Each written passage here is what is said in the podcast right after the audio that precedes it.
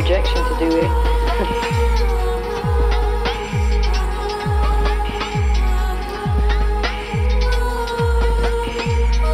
What does literature sound like? What stories will we hear if we listen to the archive? Welcome to the Spoken Web Podcast stories about how literature sounds.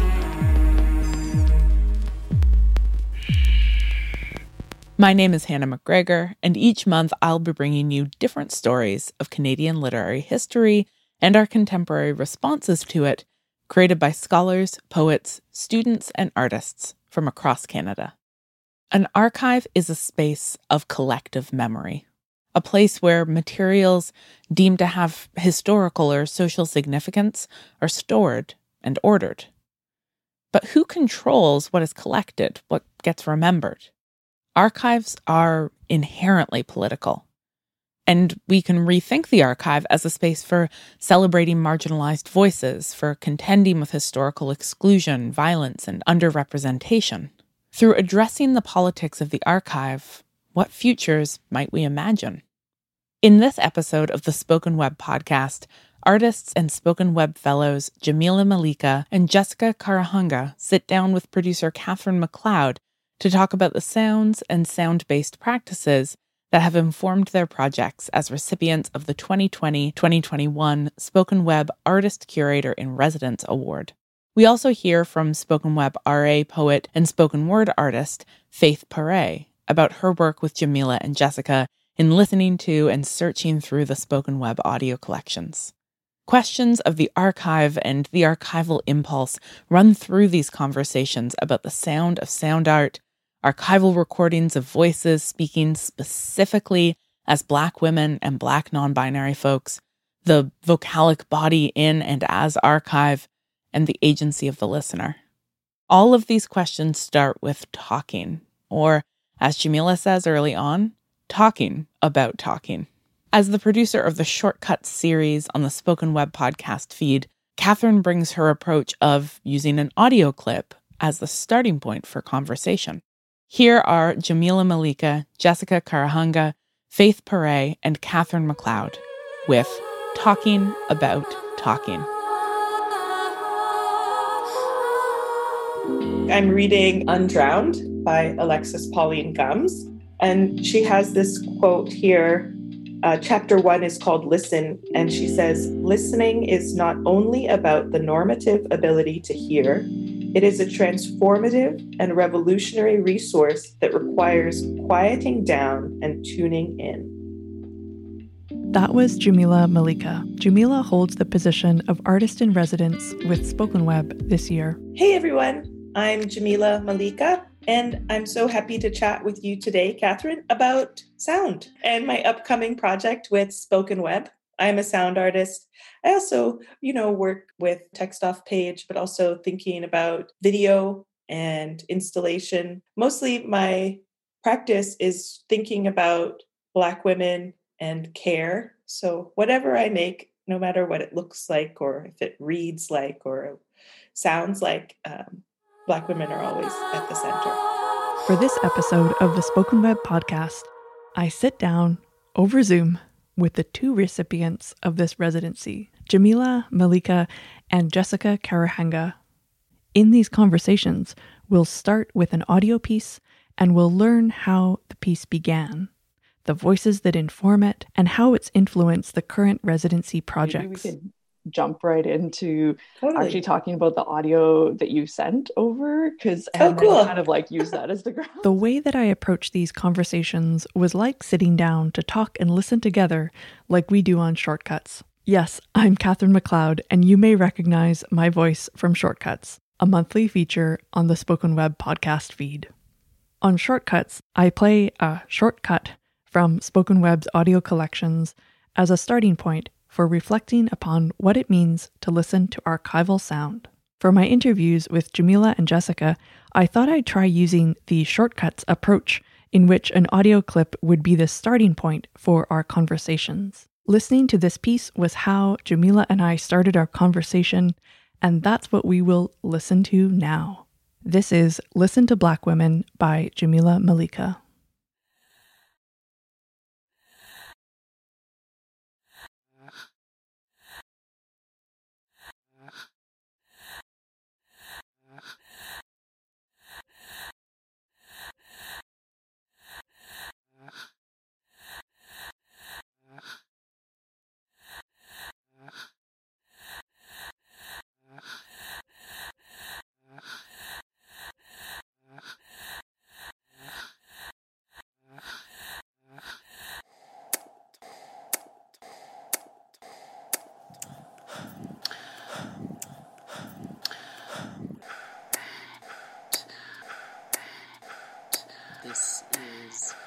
As a black woman, which is black blackness. Calling myself constantly being called out my for. people uh, my I, people. um, I even uh, um, and and thinking subjugated I think myself. I think I, think tried to hide and um, as a black woman. I think people. about um, I tried to hide and bury um, I um, um, my people my white voice when I said hi, skin thank you. Like, like I door, often the door took calls the whole, in a oh, false you, okay. version yeah, white thing. of myself. Talking in a way that makes white people comfortable has become. I worked for 24 years in a telecommunications second company without using from my like, super Trinidad comfortable. dialect. super comfortable, Ga- super ga- comfortable, ga- super comfortable. Dialect. yeah um, I've been moving um, yeah um, I've been moving Loving my um, spirit in a as a way black that I woman, could feel it. I've been my moving spirit, it, I could feel it. Trusting. My spirit, it, could feel it.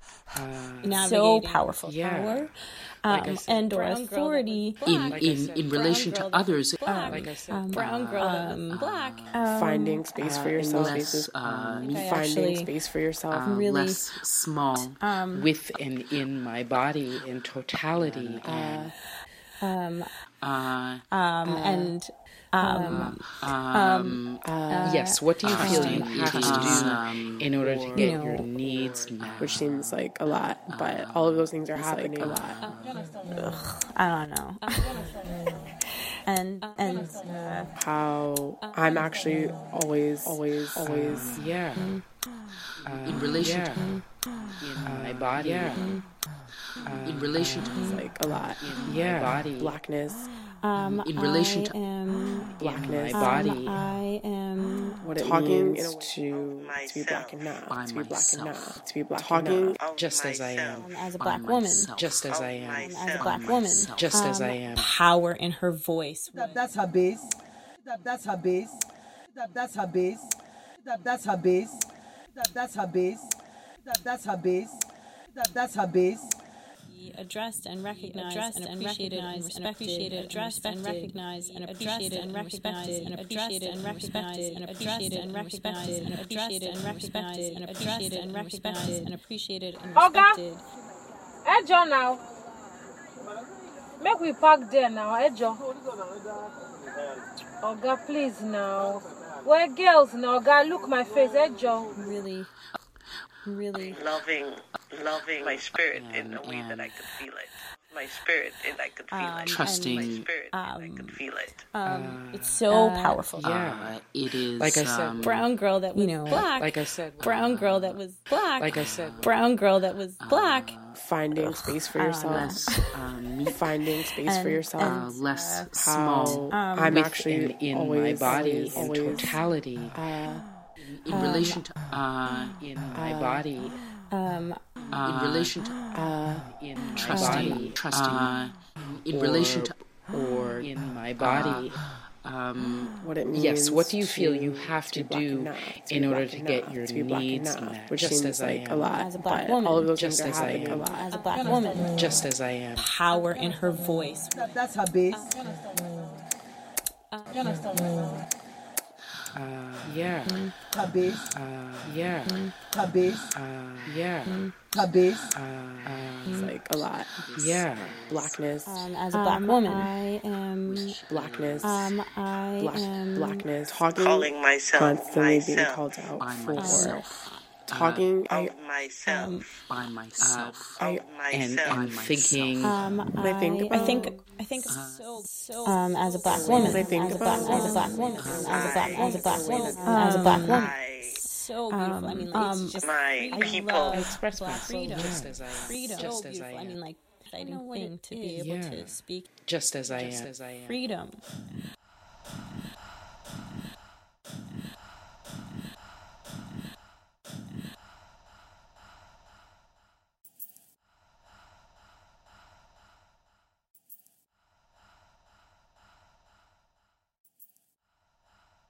Yeah, listen to Black women is such a community um, and lonely. Like I, it was such a weird evolution of a project. Um, I was out in Chicago at the School of the Art Institute having like a really hard time. And I was in this cool class, it was called Psychoacoustics. And it was led by this great artist named Kamau Patterson. And he had asked us to think really broadly about like a sound project and thinking about how sound occupies space.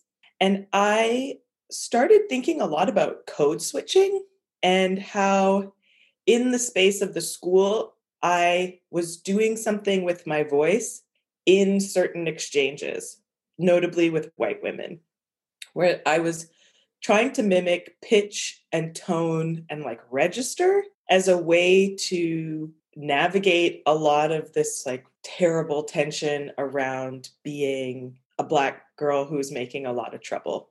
So in my first month and a half at that school, I was in about 5 meetings with admin about you know things that we talk about in Canada like cultural competency and decolonizing your curriculum and what's going on with your canon and how can you transform that and make it more accessible for different kinds of people i was trying to figure out how to be a part of like shifting that and hearing myself bend and um, contort vocally and so I thought, like, oh, I'm going to do a project where I record myself doing these shifts. And I just, I felt so lonely. it's like really intensely lonely.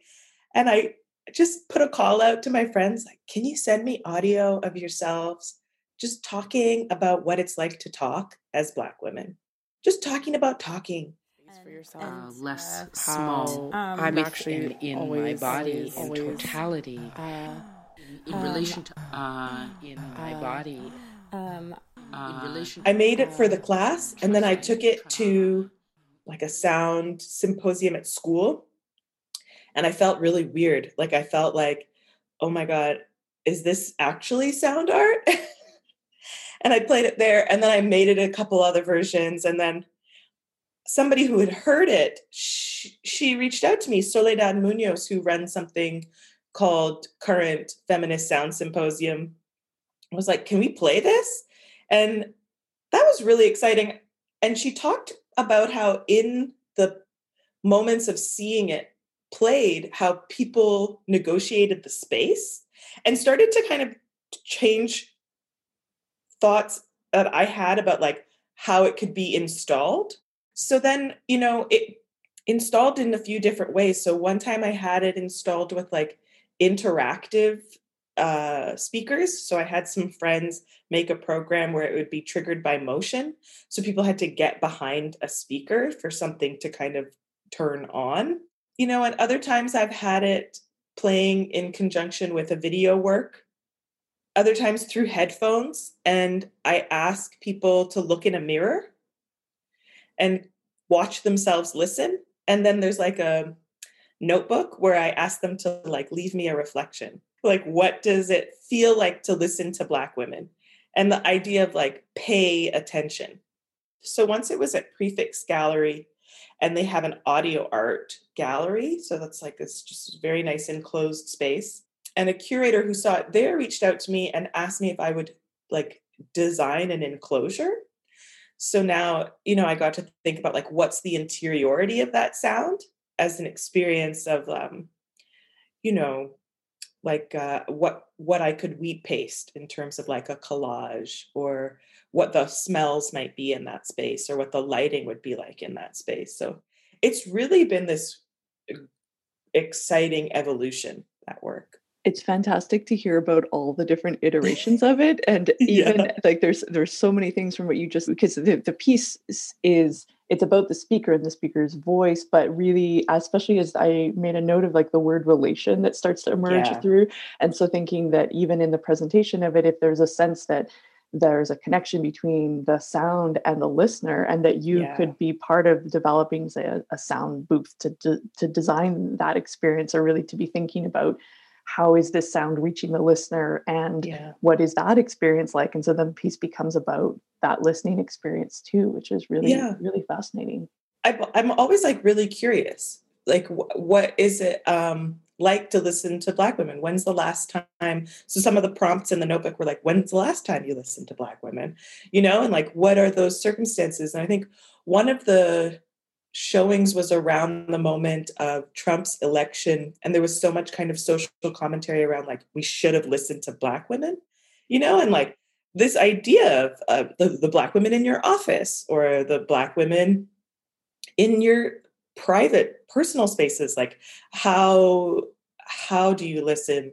When do you listen? Do you listen? Um i'm i'm really interested in that as like a bigger question. Circling back to that very first the very first sound that we hear in the piece could you speak about that? Yeah like the nonverbal. Mm-hmm. and i think that you know the in the first iterations i made they were very like legible. And i think it's somewhere conversations with friends, with advisors, like what is a move more towards like fugitivity and like mystery and like not explaining everything? And um and so a lot of those like just um like and and mm, you know like those sounds they do a lot more. They do the thing they're talking about you know and how we we can't explain everything but it, it can be something the body does you know just like a, a letting go of something or a sucking in of something and and how um, that just comes out really organically mm-hmm. and even the the sound of it it i felt like it caught it caught attention you almost do take a breath yourself or just kind of really pause oh. the breath is so in, integral but also yeah. it really says it says everything so it's uh, yeah you know and there's like ways like i'm nigerian and trinidadian and like you know in both of those um cultures we suck teeth you know mm-hmm. and like um michèle pearson clarke has this beautiful sound work uh, that's also a visual it's like an audio visual work that's just acquired by like the national gallery. It's exciting when sound work is becoming a part of that echelon of like art to me because that work you know it's a suck teeth composition and it's it's really just about that sound and everybody making that sound and how that sound relates to grief and to emotion and to all kinds of um, like responsiveness and um and has meaning you know and and michelle names that work suck teeth composition after rashaad newsome and he's a an uh, Afri- an african american sound artist and that he, his work is called the shade composition and it's all these black women making all these nonverbal sounds and i learned about it only after making my, you know listen to black women I was like, wow, it's this really beautiful performance where he has all these black women on stage, and it's it's it's really like um, orchestral uh, and like a symphony of, of these nonverbal sounds. It's really it's very special about um, these. Like I just did it. these sounds that are just um, a part uh, of like knowing black women you know like if you're in knowing this kind of little um responses but it's very personal it's very intimate yeah and it also thinking too that something becoming something that is so personal intimate becoming say a composition or becoming compositional and mm-hmm. um, i did think of the way that the the voices um, like i wrote down the word polyphonic at one point mm-hmm. of like mm-hmm. thinking that what it what it creates and it really it's this overwhelming sort of polyphony of voices but they're and they they become very musical it felt like a very mm-hmm. polyphonic experience in listening yeah. to it yeah. there's definitely rhythm and i mm-hmm. i i think there are places when i really played that up mm-hmm. um and it just felt it felt good yeah exactly exactly and it feel it feels good to listen to as well yeah it's, yeah it's yeah. great to hear yeah no def- and uh, yeah i love the uh, the idea too of it being sort of um, coming out of also thinking about like talking about talking too because that's yeah. something that you know just thinking of um, it's a way to to think of like how we how we connect as bodies together too so. Just as i am. As a black woman. just as i am. Power in her voice That's her that, that's her base. That, that's her base. That, that's her base. That, that's her base. When it comes to the spoken web project, this is really an opportunity to build an archive that shows that Black, Indigenous, and people of color artists who make sound works, who are women, femmes, gender nonconforming, are really contributing to like what sound art looks like. And it doesn't have to be verbal.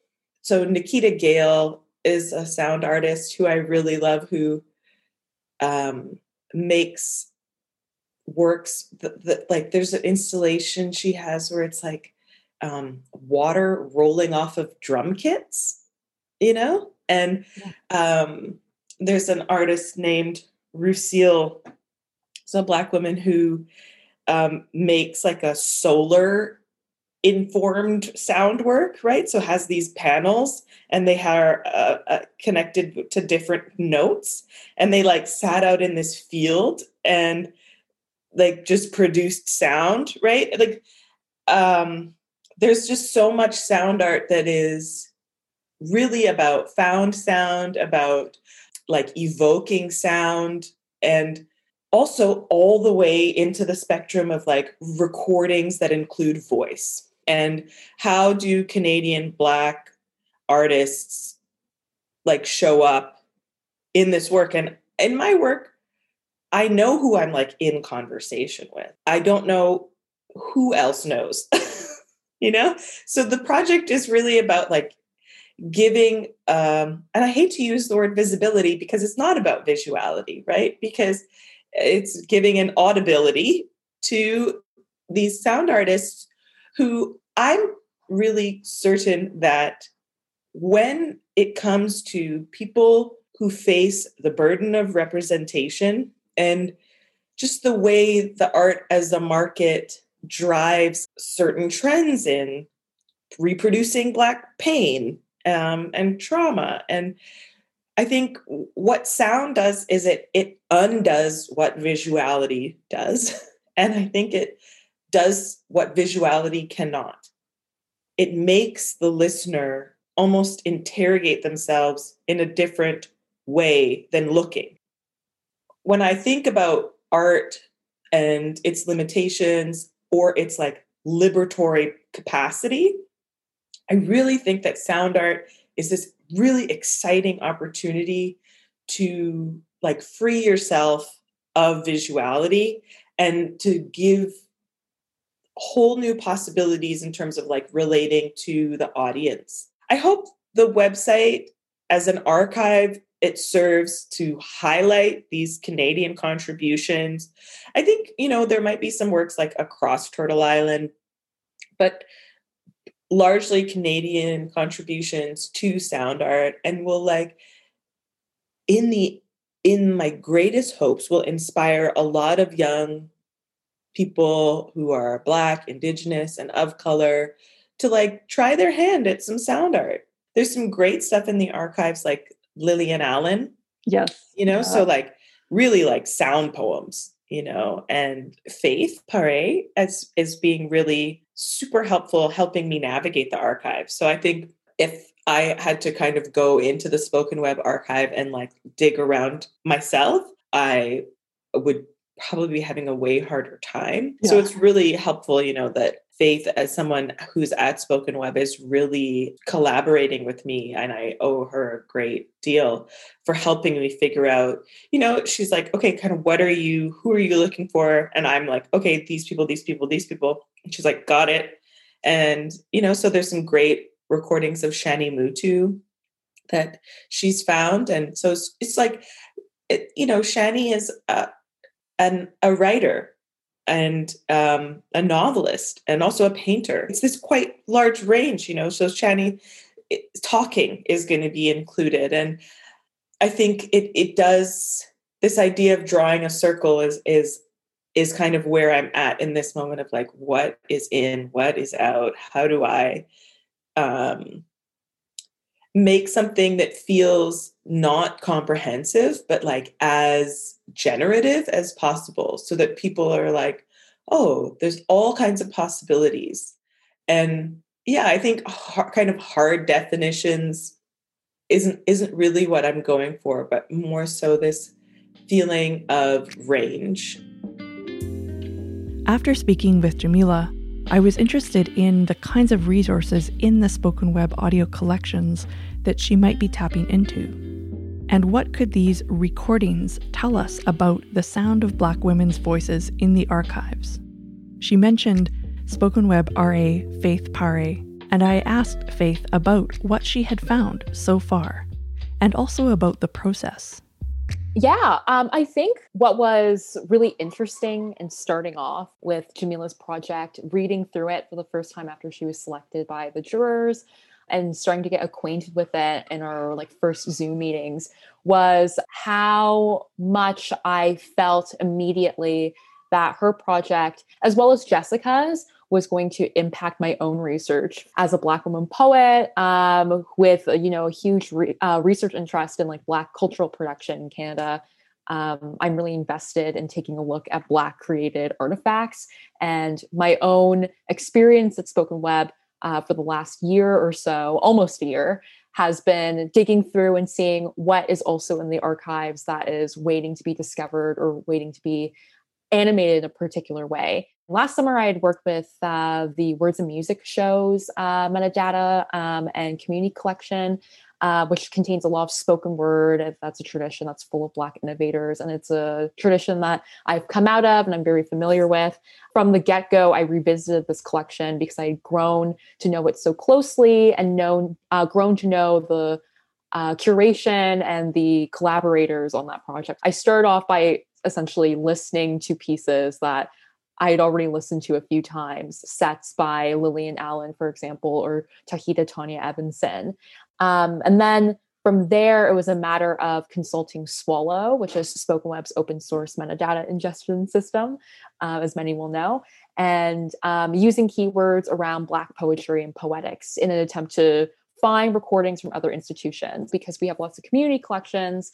Um, there were also really exciting pieces by young Black spoken word artists um, who may be recording technically for the first time, as well as um, there were like more formal readings uh, coming out uh, SFU, for example, of like Esi Edugyan and Juliane Okot Bitek. Uh, and there was also some materials too that probably won't make it into the final just because of the particular interests that Jamilah has around her project, which is really about uh, honoring the sonic artistry of Black artists.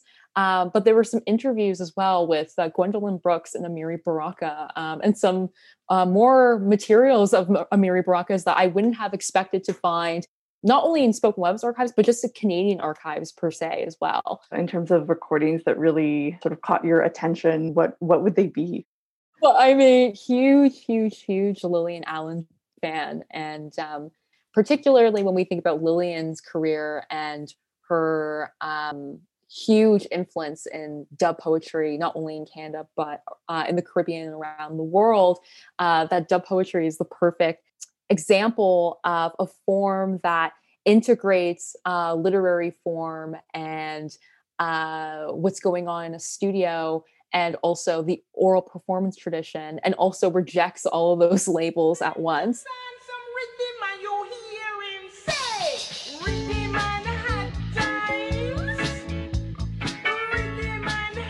To hear some of her work again in the archives was very exciting. And because I also have a, a huge interest in um, what a Black aesthetic is and what a uh, tradition of Black criticism around our poetics is. Uh, finding some of those Amiri Baraka interviews was very, very exciting too. Um, and I'm very excited to revisit them. And we also, me and Jamilah had another gushing moment when we got sent some Shani Mootoo recordings.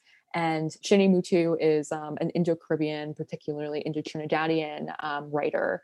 Um, she's not Black, but um, because Jamilah is Trinidadian and has like a um, a relationship and um, an awe of Shani's work, uh, we had this oh wow moment of I can't believe this is like sitting in an institution and we haven't been able to listen to it. So um, it's one of those things where I think when you're researching uh, everything is never going to make it into the final cut and but still finding those recordings and knowing that they can enrich your own listening experience or also you can pass them along to someone else who might benefit from it. It makes me think too that it really in, in finding these recordings it's also changing the sound of spoken web as a project and sort of it it n- not only changes the sound of what one thinks of in terms of the sound of it but also the, what kind of sound based research can be done uh, through its archival collections.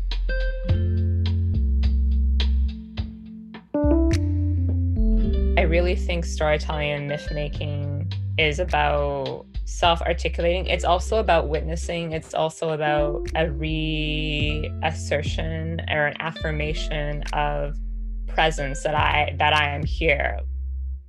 I am Jessica Karuhanga. I also go by Chichancho. I am a multidisciplinary artist. I spoke with Jessica on Zoom. We started with an audio clip of where it all began. It is a piece called All of Me. You can find a link to the entire piece in the show notes for this episode. We started our conversation by listening together to the opening section.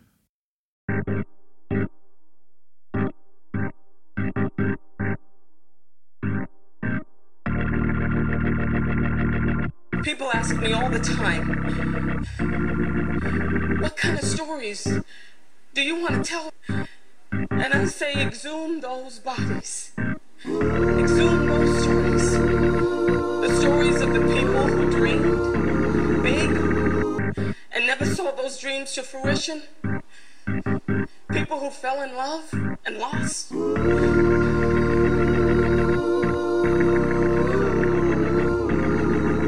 Because we are the only profession that celebrates what it means to live a life.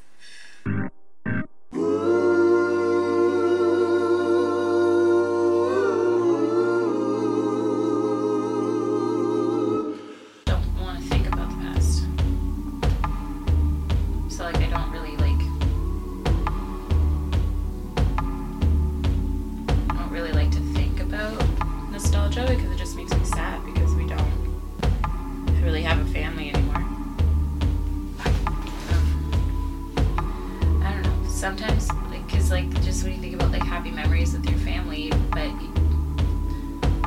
and you remember when your family was happy, and your family's just so not even existent anymore. So thinking about those like happy times where we had like a childhood and and we would get in the van and go camping every weekend and our like our summers used to be us as a family swimming in the pool and how happy we were and i guess sometimes you want to think about that stuff because you remember when you were just like purely happy and just didn't have to stress out about about the dynamic that your family was in because you thought felt safe and you felt secure. So i feel like i feel nostalgia i feel nostalgia for the feeling of when i was a child and i felt secure and safe and happy and I didn't have any care in the world, I'm really uh, nostalgic about not necessarily even nostalgia, just like yearn. Yeah, I yearn for that feeling, and I wish I knew at the time that I should enjoy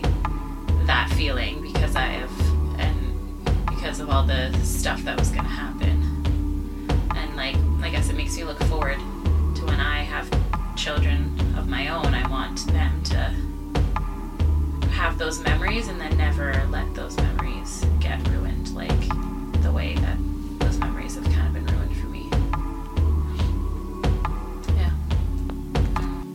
Is that good? Is that all? Sure.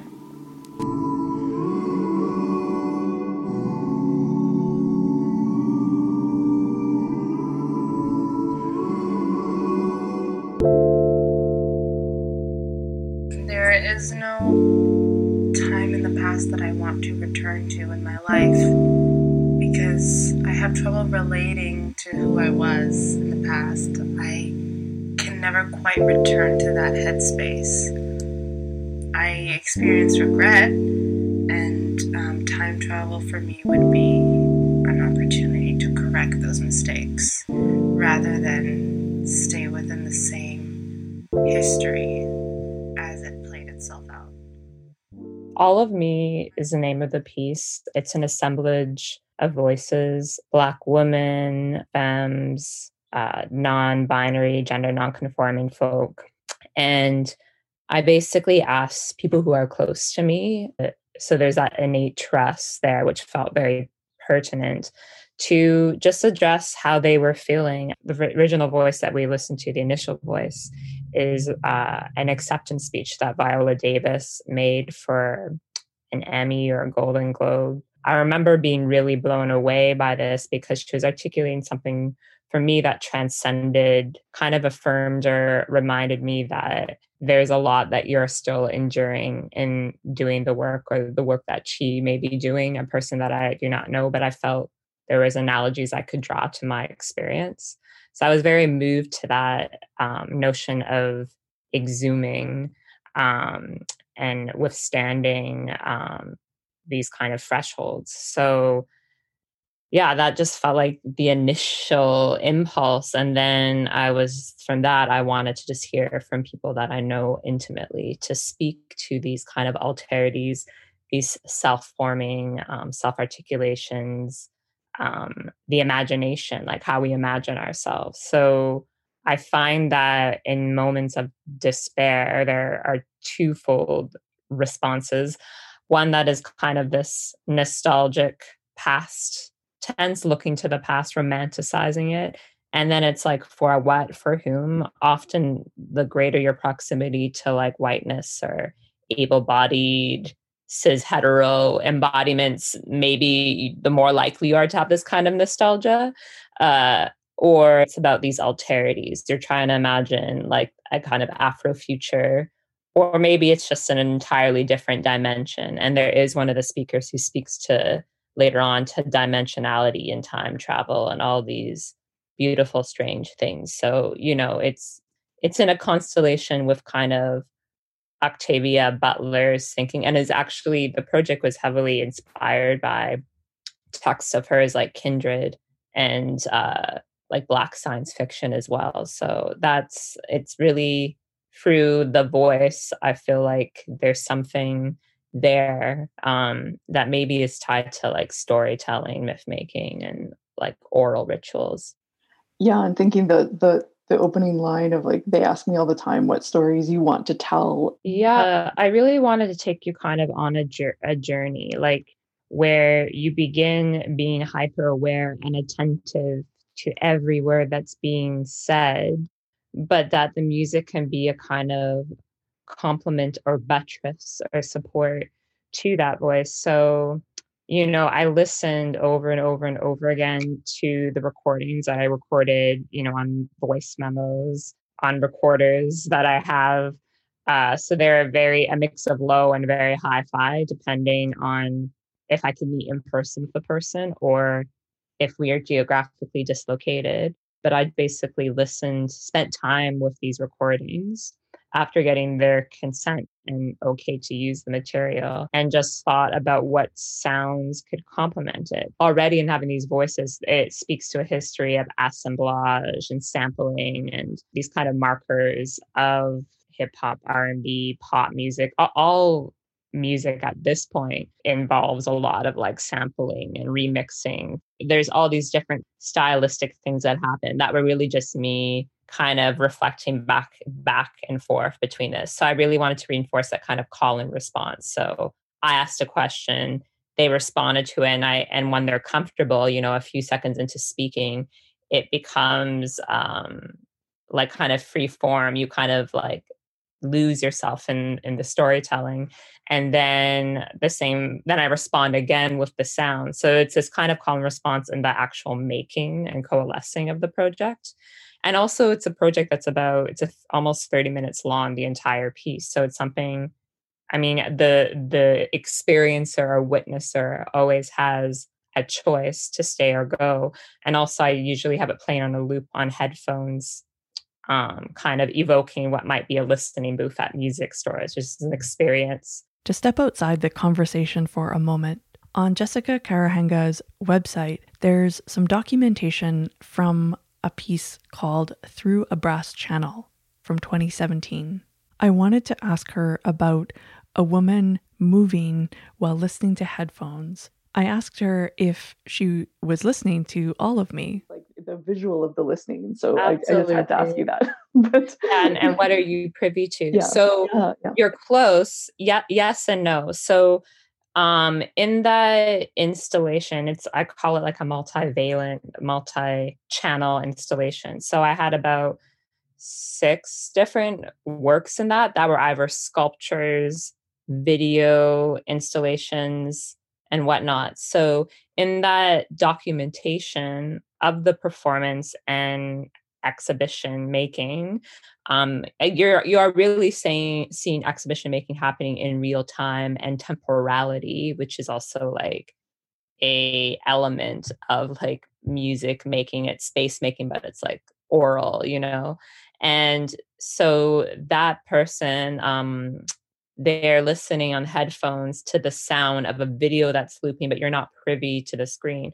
And that was also a a structure, uh, structural or a divisive choice I made that when you entered the space, like through the through the doorways, that the back of the screen would be towards you. So you, as a spectator, have to acknowledge that being a viewer, observer is a verb, is an action that you are complicit in the space making. So someone else could go to the listening booth, listen to all of me on their headphones, and then be watching what it is you're looking at. So that's why I was saying you're yes and no. It's it's both. The two coexist is because someone actually had that experience where they were there explaining to me that they had the headphones on and they were listening to all of me. And then they saw the performer in the corner swaying back and forth with their headphones on, kind of in their own world and felt like there was a moment of synchronicity, a moment that they shared that was temporal, that no one else could embody and experience. So I really was wanting to, you know, cultivate that. After hearing that response, I knew that I had to ask Jessica one more question about Through a Brass Channel. I saw that the performance had featured a guest, M. NourbeSe Philip, and I had to ask her about what that performance was like. Through a Brass Channel was the installation, and All of Me was one of the artifacts in that constellation of work. So there, there is that another project was called kiss the sky another object and they all had different names. Um, the video the person's witnessing with the headphones on is called moon in the 12th house. And there were four constant performers that were circulating the space. And i just basically told them you know come and go as you please. And the remain the initial kind of uh, precursors or determinants were i want you to come to the space with an object or a gesture that's like something that only we share. So someone brought in an urn, someone else brought in turmeric, someone brought in salt, someone brought in cloths. And at first we were u- using them the way that like the general public might think to use them, like salt. I'm pouring it out, picking it up. I'm like a scarf, I'm folding it, unfolding it. But over time, it went from just these, not just using as objects to like the wall becomes material, the headphones that have a utilitarian function for visitors becomes an art material as well. So that's where those boundaries started to blur is like giving that in the spirit of liberatory politics, giving that freedom to the people I invited in to activate the thing. And then with NourbeSe uh, Philip, we met through a childhood friend of mine um, who has worked with her for years.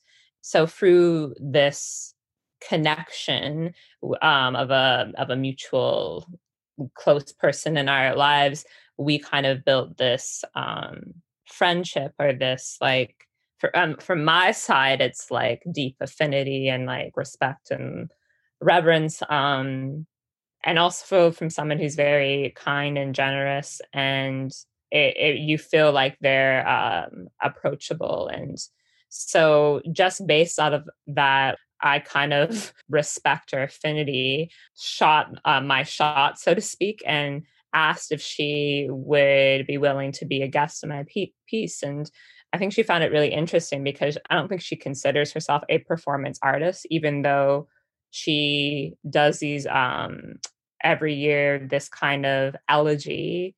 And, and to be clear, I think the enactment of Zong is not at all a performance. It is like a reading. It is a response. It is a it is elegiac. So it isn't it is an enactment that happens um, annually or sometimes multiple times a year it's different from performance art capital but even with my performance art i'm not precisely because i am a black queer person it's very different for me because of the gaze that i invariably have to deal with and have no power over it also doesn't feel like performance art for me. Like it's not, I'm not ever playing a character. It's never playtime for me. In fact, it's exhausting, you know? And that is why I told the performers, you know, show up however you are. If you need to take a break, if it's only for 15 minutes today, if it's for four hours, like what is it that you can do? So in asking NourbeSe, I, yeah, we didn't, I just invited her. We decided on a date we opened it to the public for people who wanted to witness so we we had seating there and we kind of just um, improvised and intuited intuited like what we did so she brought in um, leaves from Zong like like photocopied leaves and some libations and other um, ritual objects because that was like also what was already happening in this space and we just did this call and response I couldn't tell you if it lasted an hour or two hours. There's no documentation of it at all. Like maybe some poor quality cell phone photos that were very discreetly take took taken so as not to disrupt the energy exchange that was happening. And the few people that shared with me their experiences of w- watching us said they thought we rehearsed it. Like there were moments of profound synchronicity or just like sharing. Like there was a moment where she was um making making these sort of sounds or gestures and I kind of received it. But my eyes were closed, like just these like beautiful moments that happened over and over and over again. And I think it involves trust and risk and and openness to allow for something like that to happen to not want to control the thing to understand that it isn't that it is art but it also transcends art. People ask me all the time what kind of stories do you want to tell? And i say exhume those bodies. I guess i'll start with how my relationship with spoken web took shape or came into vision the field of vision mm-hmm there was an open call and I responded and then was at a moment where, you know, we are reeling or unmoored, unmoored from um, not simply the deaths of George Floyd and uh, among others, you know, ju- the kind of response to that. Like suddenly, because we are all forced to be silent and home and like obedient kind of proletariats to care, you know, suddenly people were like, oh, I have proof I'm witnessing anti blackness differently. And so there's this re traumatization that was also going on. So I had a lot of feelings that I was going through a lot of grief, a lot of rage, a lot of this. So that there's that bit. And then, you know, all the opportunities predicated or riffing off of people's guilt to do the Instagram takeovers, to do, to make art, not even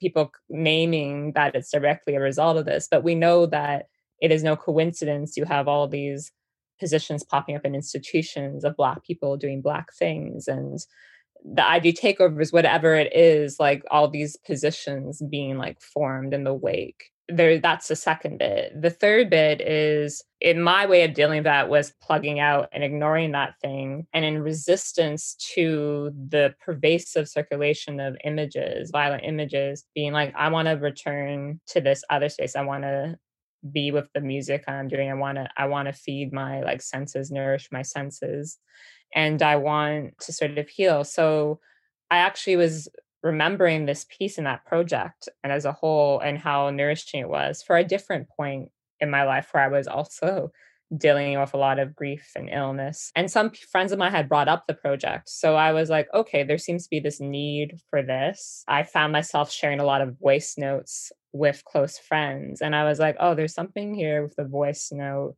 even musically how like something like an interlude functions as this kind of interstitial thing so i kind of put all those things together and vomited up a like proposal very last minute kind of undulating should i shouldn't i and then i was like no i'm gonna this feels important i'm gonna just do this and it'd be nice to have some support and resources to help make this happen because I'm one person and I don't know how much I could actually facilitate different people being vulnerable. You know, I'm not a, Mhm. a therapist. I don't have a practice like practice like that and all these things. So that's kind of what happened. I responded to this open call.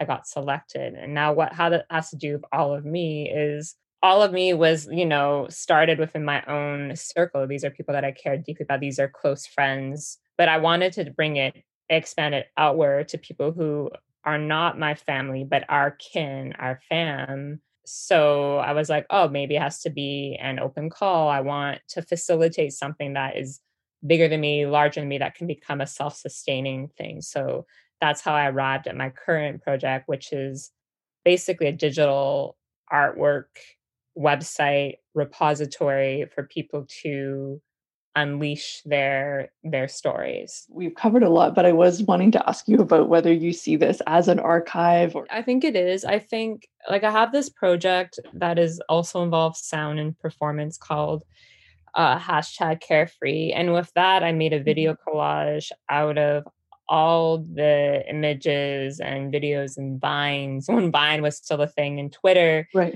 Um, with that is all archived, like because hashtags are a form of archiving or or classification, we can say classified through uh, Carefree Black Girl. And I was like, oh, it's interesting, or Carefree Black Boy.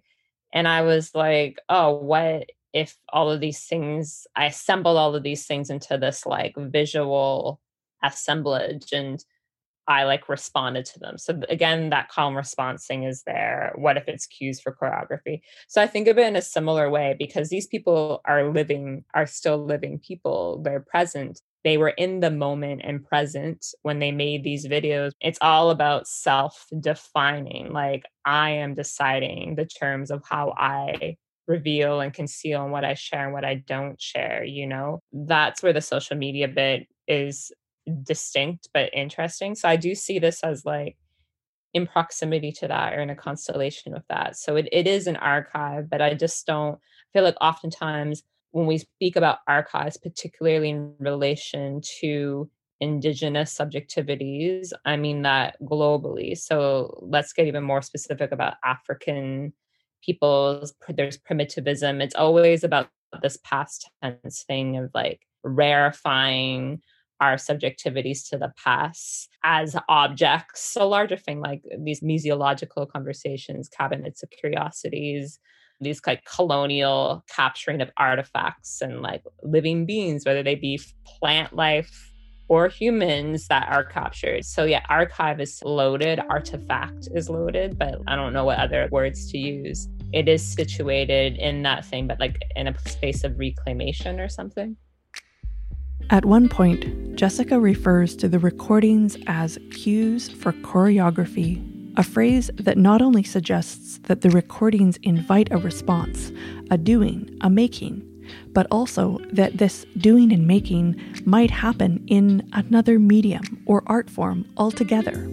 I think back to speaking with Jamilah and how throughout our conversation she was sitting beneath a vivid painting and only when our conversation veered into the archives towards the end and about the writers whose voices are recorded there, she mentioned Shani Mootoo, and that the painting behind her was in fact a Shani Mootoo painting. I tell that story here because it feels as though it brings it all together the painting, the recording, the speaking body in front of the painting, the listening, the conversation. You know, Shani is a, an, a writer and um, a novelist and also a painter.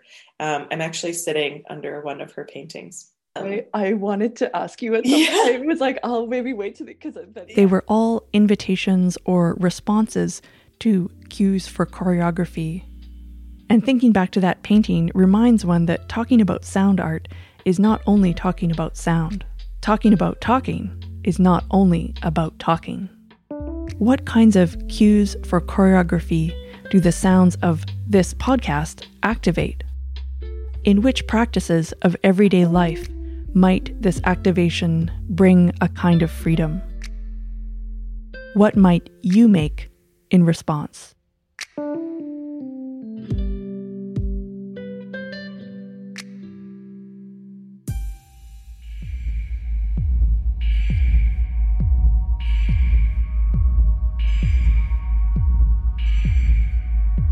Spoken Web is a monthly podcast produced by the Spoken Web team as part of distributing the audio collected from and created using Canadian literary archival recordings found at universities across Canada.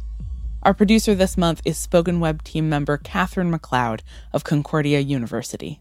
Thank you to Jessica Karuhanga, Jamilah Malika, and Faith Paré for their candid discussion and contributions to this episode.